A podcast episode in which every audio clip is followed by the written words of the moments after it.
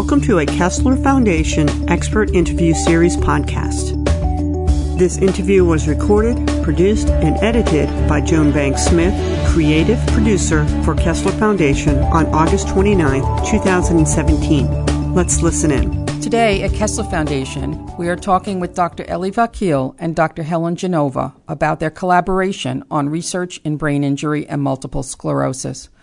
Dr. Vakil is professor in the Department of Psychology at the Gonda Multidisciplinary Brain Research Center at Bar Ilan University in Ramat Gan, Israel.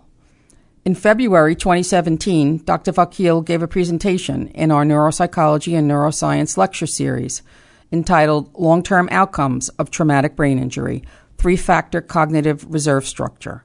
He returned to Kessler Foundation as a visiting professor in the summer of 2017, where he collaborated with Dr. Genova, senior research scientist in neuropsychology and neuroscience research.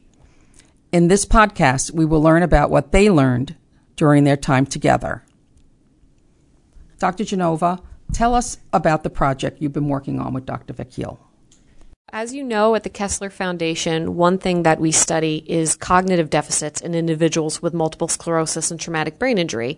Um, typically, we study things like memory and processing speed.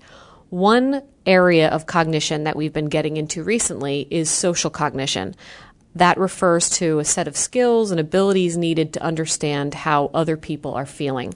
So, for example, typically you understand how someone is feeling by their facial expression. So, if you were to walk into your home one day and see your spouse or your child crying, you would understand based on their facial expression how they were feeling. We do know that people with MS and TBI have difficulty in this area, at least some people do but we don't know why some people experience these deficits in understanding how other people are feeling based on looking at their facial expression. This inspired us uh, to work with Dr. Vakil, who is an expert in eye tracking. So maybe he can tell us a little bit about what he does. Uh, as Ellen said, the social cognition is composed of several skills. And our goal, if we want eventually to intervene and to help these patients, we have to break it down and to pinpoint which exact social skill is impaired, which, which aspect of social skill is impaired. One tool which is very useful in doing that is the eye tracker. The advantage of using an eye tracker is that it, it really records an implicit kind of activity of a person. A person is un, we are not usually aware of where exactly our eyes are moving or fo- focusing. And so, without really asking explicitly a patient about did he pay attention to this or that, by looking at the eye uh, pattern, eye movement patterns, we can tell where actually, in fact, the person were focusing on. So, and that's much more accurate than what subjectively a person would report. So, the advantage of using an eye tracking is that we're really looking at the underlying cognitive processes uh, and not just looking at the output behavior. Okay, so that, that's one of the major advantages, advantages of using eye tracking. What is your uh, plan for this line of research, Dr. Genova? So, one thing that we're going to be doing is we're going to be taking tests that are typically given to individuals with MS or TBI to assess if they have social cognition problems and we're going to be adapting them so that they can be used in the eye tracker. So typically, if you wanted to see if someone had a problem with social cognition, you would show them a picture of a face, and then you would ask them to identify what emotion the face was expressing. One thing we can do with the eye tracker is we can take it this a step further and we look to see exactly where the eyes are looking on the face. So a typical person may begin by looking at another person's eyes, then go down to their mouth and understand how the face is expressing an emotion that way. We don't know if people with MS or TBI are doing the exact same thing. Maybe they're looking at parts of the face that are not relevant to facial expression.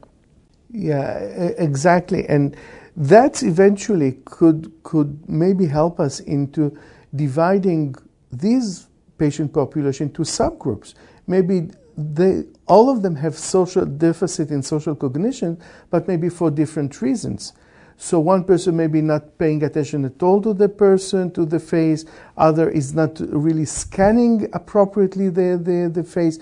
So that might be subgroups. And by using the eye tracker, we'll be able to divide them to subgroups. So in other words, uh, the eye tracker could be a very important diagnostical tool as well.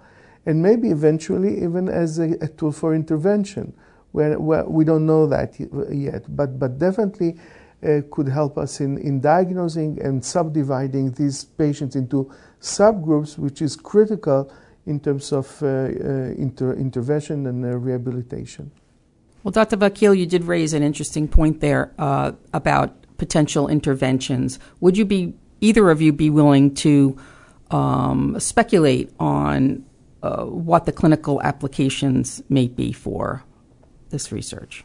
One application is we have an intervention that we are testing now in emotional processing and social cognition in individuals with MS and TBI, where we're training them to look at certain areas of the face to understand what emotion expressions are being portrayed.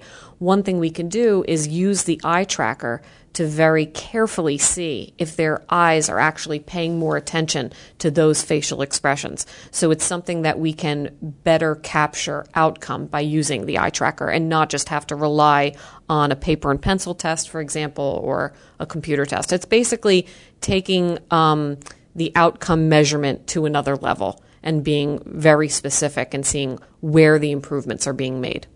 Furthermore, it could be tailor made it could be tailor-made in terms of what is the specific deficit of this particular person and plan the intervention exactly to address this person's specific deficits. So we are not necessarily going to use the same protocol for everyone because as we know people are different and maybe the again the, the end point is a deficit in, in social cognition but the deficits m- might emerge from different sources. So by analyzing each person's profile, we will be able to intervene uh, in a very specific way to address this person's specific deficits. Well, it sounds like the uh, collaboration between uh, Bar Ilan University and Kessler Foundation promises to uh, benefit many uh, target populations with uh, social cognition deficits. Uh, Dr. Vakil, do you uh, would you like to share um, your thoughts about your experiences uh, during your summer at Kessler Foundation? Well, I, I, was very impressed by the team of researchers that are the Kessler Foundation. What I found really, really uh, very important that the research here is geared eventually to, to translate theoretical knowledge into practical use, into rehabilitation, into interventions. And I think this link, this bridge between our knowledge, our theoretical knowledge about the brain, about cognitive processes, and not just stay there and just report it as an interesting finding uh, and better understanding how our brain functions, which is great, but I think what people here at Kessler Foundation are doing is going a step further and translating and implementing this knowledge for the benefit of this patient population. And that's something that I really admire. And I'm taking it from here and I'm try, I'll try to apply it back home in Israel. Well, thank you very much, uh, Dr. Genova and Dr. Vakil. Thank, thank you. you. To learn more about our scientists and the research of Kessler Foundation, go to www.kesslerfoundation.org. That's www.kesslerfoundation.org.